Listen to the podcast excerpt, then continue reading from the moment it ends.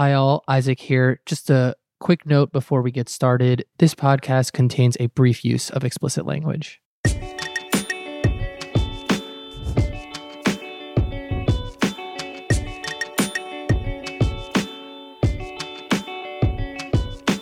Hello, and welcome to the Artsy Podcast. I'm Isaac Kaplan. Last month, the New York Times published a story detailing a number of sexual harassment allegations leveled against Hollywood producer Harvey Weinstein. In the weeks since, at least 20 high profile men have faced accusations of sexual misconduct, including two powerful figures in the art world former Artforum co publisher Knight Landesman and former Armory show director Ben Genocchio. On today's episode, a discussion of these sexual misconduct allegations, what gave rise to them, and what should change. Here to guide and lead that discussion is Associate Editor Abigail Cain.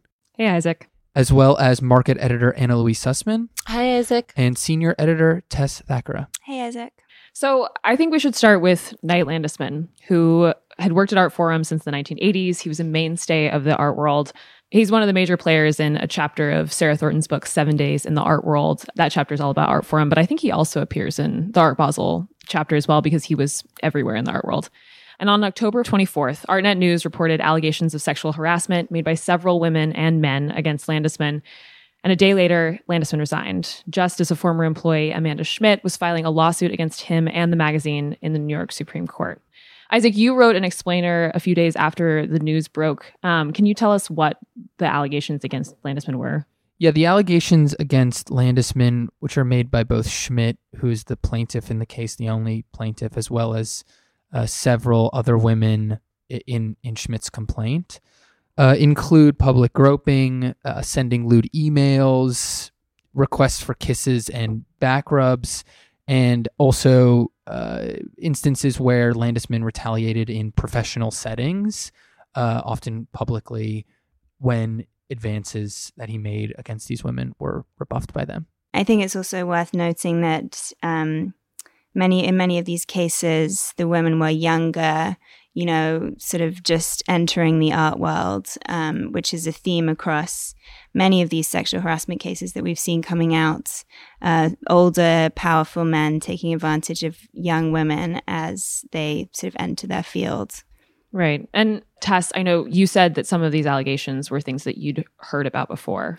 Yeah, I mean, I, I know a handful of women who have personally experienced similar such behavior from Knight Landesman you know, being groped at parties, having very inappropriate questions asked about their sexual lives, um, being sent gifts, things like this. Um, you know, no one that has been really seriously sort of marked or traumatized by that experience, but, you know, that doesn't make it okay or acceptable.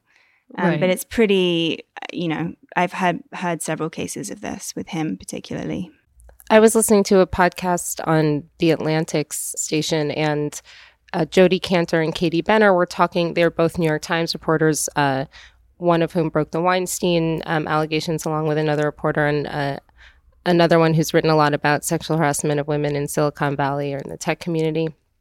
And both of them talked about the interesting position of reporting on open secrets. Um, so you're not unearthing something that no one knew about it's not a revelation in that sense, but you're getting people to you know have the courage and come forward and put on the record things that many people knew about. So this seems like it's one of those cases, and so the reaction, um, you know, I, I think many women I know uh, when the Me Too hashtag started going viral, I my response was like, "Fucking course, Me Too." It was like forehead smack kind of obvious. Um, and so, you know, you saw women in the art world shortly after the Landesman um, allegations came out put together their own response, um, which garnered eventually more than 5,000 signatures. Um, and, and I think they closed it, but it was written originally, from what I understand, The Guardian reported uh, 150 women kind of got together, started talking about it, and their hashtag was not surprised. They took that cue from Jenny Holzer work, "Abusive Power Comes as No Surprise. And it pointed to the fact that, yes, these are, this is definitely about power relationships, which are incredibly salient um, in the art world, where you know, merit is not always recognized, talent is not always recognized. So much of your success in your career has to do with relationships. You know, it's it's similar to other industries in that respect. Obviously, Hollywood um, or you know the entertainment industry is one example, and people always mention the power of Weinstein himself, and obviously who he who he was and the power he wielded in that industry. And I I don't think um, Landesman is dissimilar from what I understand. I'm still I still feel like I'm new to this industry, but you know, he he seemed to be extremely influential, and you know, it, it seems as though he abused that power and and made it known. One person who approached me after with her own story, she's actually in her 50s, and she said when she was really young, um, 21. She was working in a gallery and he came in and, you know, also asked her out, pursued her really aggressively. And she said she felt he made it known that he was a powerful person and she was, in her words, quote unquote, just a gallery monkey. You know, I think that this behavior is so commonplace for people in the art world, as in many industries, perhaps all industries, that there is this normalization that happens whereby you know, you almost feel like this isn't newsworthy because it's so commonplace. And I found myself, I sort of caught myself having a reaction to some of these reports. And I'm not talking about the really egregious, you know, the Harvey Weinsteins and James Tobacks and, but sometimes just having this reaction of like, well, so what? This has been going on forever. This is completely normal. And then you have to catch yourself and realize actually this is totally unacceptable and endemic of a much larger misogynist culture um, in the art world and other fields, which severely disadvantages women, makes them feel disempowered. And, you know, if you feel that way, it's that much more difficult to succeed, obviously. I spoke to Betty Tompkins for the piece that Anna and I reported on this. Um, and in it, she described a teacher having said to her, basically, if you want to succeed in the art world, you're going to have to do so on your back. Mm-hmm. And that is just such a grotesquely vile and threatening and degrading thing to hear. I can't even imagine how you would feel this was a place for you to, to have a career, you know?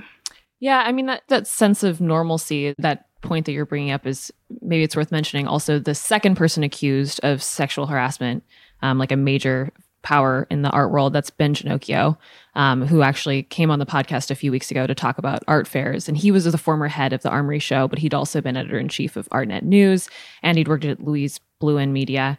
That story was reported by the New York Times. And when you read through it, I mean, people brought up a lot of the the issues that they were having with him to HR departments at ArtNet News specifically. And they had, I think they reported about a meeting in August 2016, right after he left ArtNet News, um, where a bunch of female employees came together to talk about, you know, how they felt like the workplace wasn't a safe place for women. And, you know, at least from what we've heard from the allegations of Genocchio, I mean, his harassment was mostly verbal. You know, it was mostly just misogynistic things mm-hmm. with like a little bit of leg touching, which, like Tess was saying, it doesn't sound, you know, it's it's not as scary as rape and it can feel normalized because that stuff happens all the time. Yeah, and I think a big part of this is, um, you know, one of the positives that I think can come out of all of these cases is a consciousness raising for women everywhere that these things aren't acceptable, and maybe um, you sort of grow aware of the ways that these things do affect you that you might not really be totally conscious of on a day to day basis. Right. And I don't know. I mean, one of the things that they mentioned in this hashtag not surprised letter was the fact that there are a lot of workplaces that don't have clear descriptions or descriptions at all of what sexual harassment actually means, which is especially pervasive, I think, in the art world because there are a lot of non traditional workplaces. There aren't HR departments. Um, and I mean, Anna and, and Tess, how do you think that that plays into this situation? I mean, this came up um, in a story I was working on, on just the broad range of reactions to the Landesman allegations. Um, you know, just to note, some people called for a boycott of Artforum. I reached out to a couple of dozen galleries. Um, a couple went on the record and said they wouldn't. A couple um, said they were holding their advertising. Um, but you know, people brought up this. Uh, two things about the undersea. One is, uh, you know, galleries are often small operations. Um, uh, ArtNet News at that point, they hadn't HR department, but so a lot of places don't, and that makes it difficult to know how to proceed, um, who to talk to. When I interviewed uh, women who've who experienced um, harassment and discrimination. I you know I asked if if they felt like they had anywhere to report these things, and they said no, God no. You know, one said she worked for a female gallerist, and the attitude was kind of just just shut up and do your job. That was basically the um, feeling she got from from the person she worked for. And a second thing that came up was that in general, the art world is also um, an intellectually uninhibited. Um, it's an industry that draws free spirits, and um, people are comfortable talking about things that might be taboo in other workplaces. So. Wendi Norris, who has a she's a, a dealer in San Francisco, she made this point about you, you can you can be looking at work by an artist that might be about you know their history of sexual abuse, and you can get into these conversations that you would never uh, ordinarily um, have in, in, in, in a corporate environment.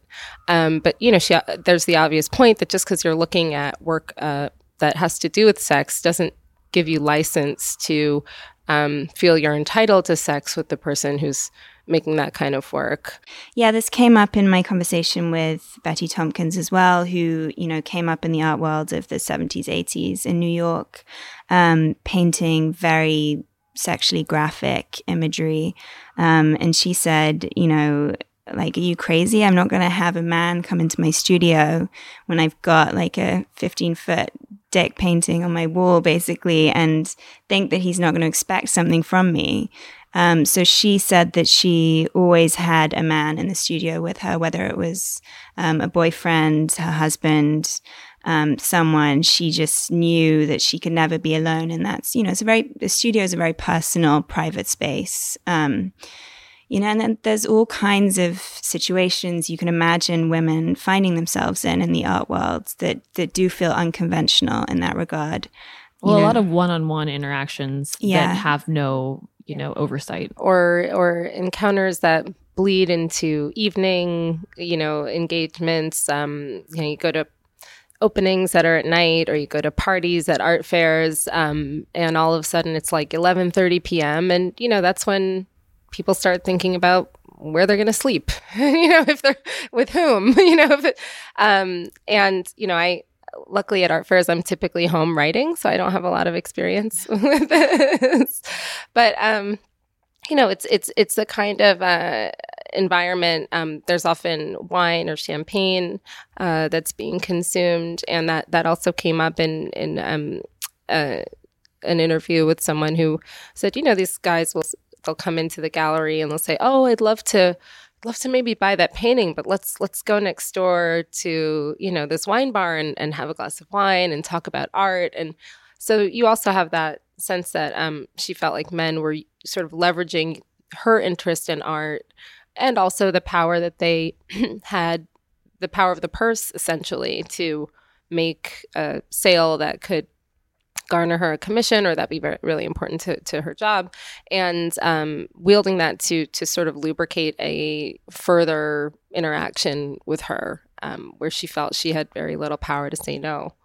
Yeah, and that that sense of you know things kind of bleeding into each other was something actually that um, I read a piece that Coco Fusco wrote for Hyperallergic, where she was specifically talking about how sexual harassment is so pervasive in art schools. And she also referenced that too, where it's like, you know, maybe if you were like getting a, you know, a PhD in art history or something, you would be spending your nights in a, you know, in a library in a corral you're not really talking to other people. But if you're like a, getting an MFA, you're probably working in the studio with a lot of people. It's going late at night. You guys might have alcohol. You know that that that line between work and and social interaction is a lot less clear.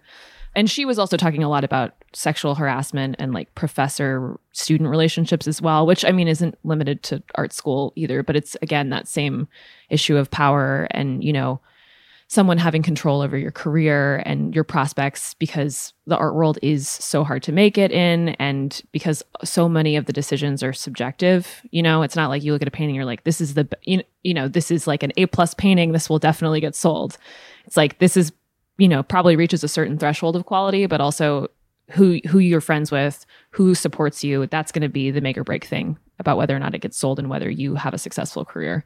And Tess, I'm specifically curious. You've been working on a project that looks at the evolution of gender equality in the art world. So, starting with artists from mm-hmm. like the 60s and 70s, like Betty Tompkins, all the way to today, like the artists that are in their 20s now. Um, and I'm just wondering, I mean, what are those earlier generations of female artists thinking about what's happening right now? I think they're really amazed that this is happening, um, surprised that these stories are being given this level of attention.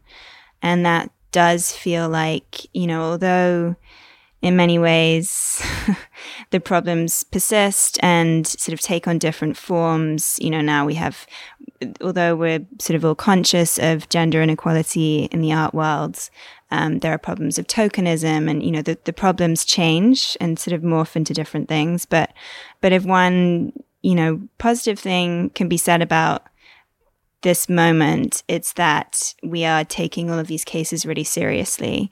And that feels like something very concrete that has changed. Well, for example, Artforum announced they were making um, a special task force of women at the magazine to make it a zero tolerance environment for sexual harassment after the Knight Landesman um, uh, allegations and after his resignation. But you know, I think that a lot of people who write about women in the workplace might look at something like that and um, compare it to, you know, diversity groups at law firms where you're just asking people who are already experiencing harassment and and things that interfere with their ability to do their job to take on an extra responsibility to stop those things and to take more time out of their workday or um, after their workday to have meetings and organize things and write memos and track data. And um, I feel like it needs to be for people who are doing the harassment to figure out that they shouldn't harass um, or discriminate. And I, I think Tessa's point that the awareness that's being raised and the seriousness with which it's being taken and you know, Rebecca Traister um, had a, a, piece that we were discussing off air um, in the cut in New York Magazine, and you know, she cited all these men who are think of, probably think of themselves as good guys, um, going back and re-examining their behavior, and in, in, in, some cases, you know, giving themselves like a personal high five for not having grabbed anyone. But you know, she she's observed them perhaps be discriminatory, perhaps overlook talented female colleagues in favor of male colleagues. So, you know, I think again, since it's mostly men in power, I think I do think it needs it is for men um, to examine their own behavior uh, beyond just the fact of whether they've grabbed anyone's chest or not. Um, it's it's so much deeper, you know, and, and this is now part of how um, workplaces discuss diversity. They talk about unconscious bias. You know, there's there's a lot more research on this and a lot more training available. But um, you know, it, it it's it does irritate me a little bit when I hear women being asked to solve these problems when the big problem is men. I mean, looking at looking at the landscape now and looking to the future. I mean, other than task forces made up of women who have to do extra off the books work, like what do we like? Are there any solutions to this issue? I mean, it's hugely. I mean, it's structural. It's pervasive it can sometimes be kind of overwhelming thinking about you know solve solving it. Yeah i mean i think each each area of the art world just needs to take a good look at itself and sort of um, review whether or not there are these cases happening, what can be done to provide people the recourse to address these problems if they're happening. Hopefully, there'll be real structural change. Um, you know, uh, there'll be more HR departments in places where there currently aren't any um, and women will feel like they're taken care of and they can actually have space to talk about these things. And I think also um, a big part of that is making sure that there are more women in positions of power. I mean, that's fairly obvious.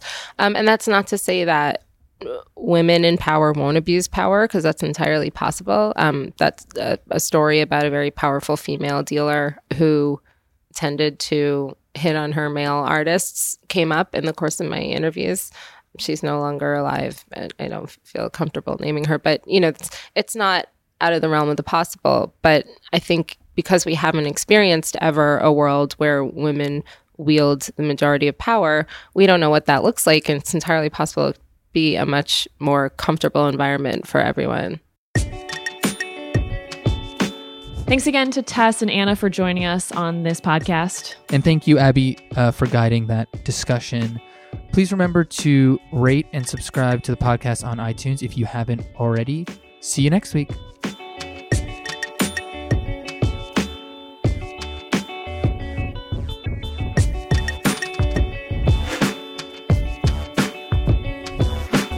Our theme music is by Broke for Free. This week's producer, as always, associate editor Abigail Cain.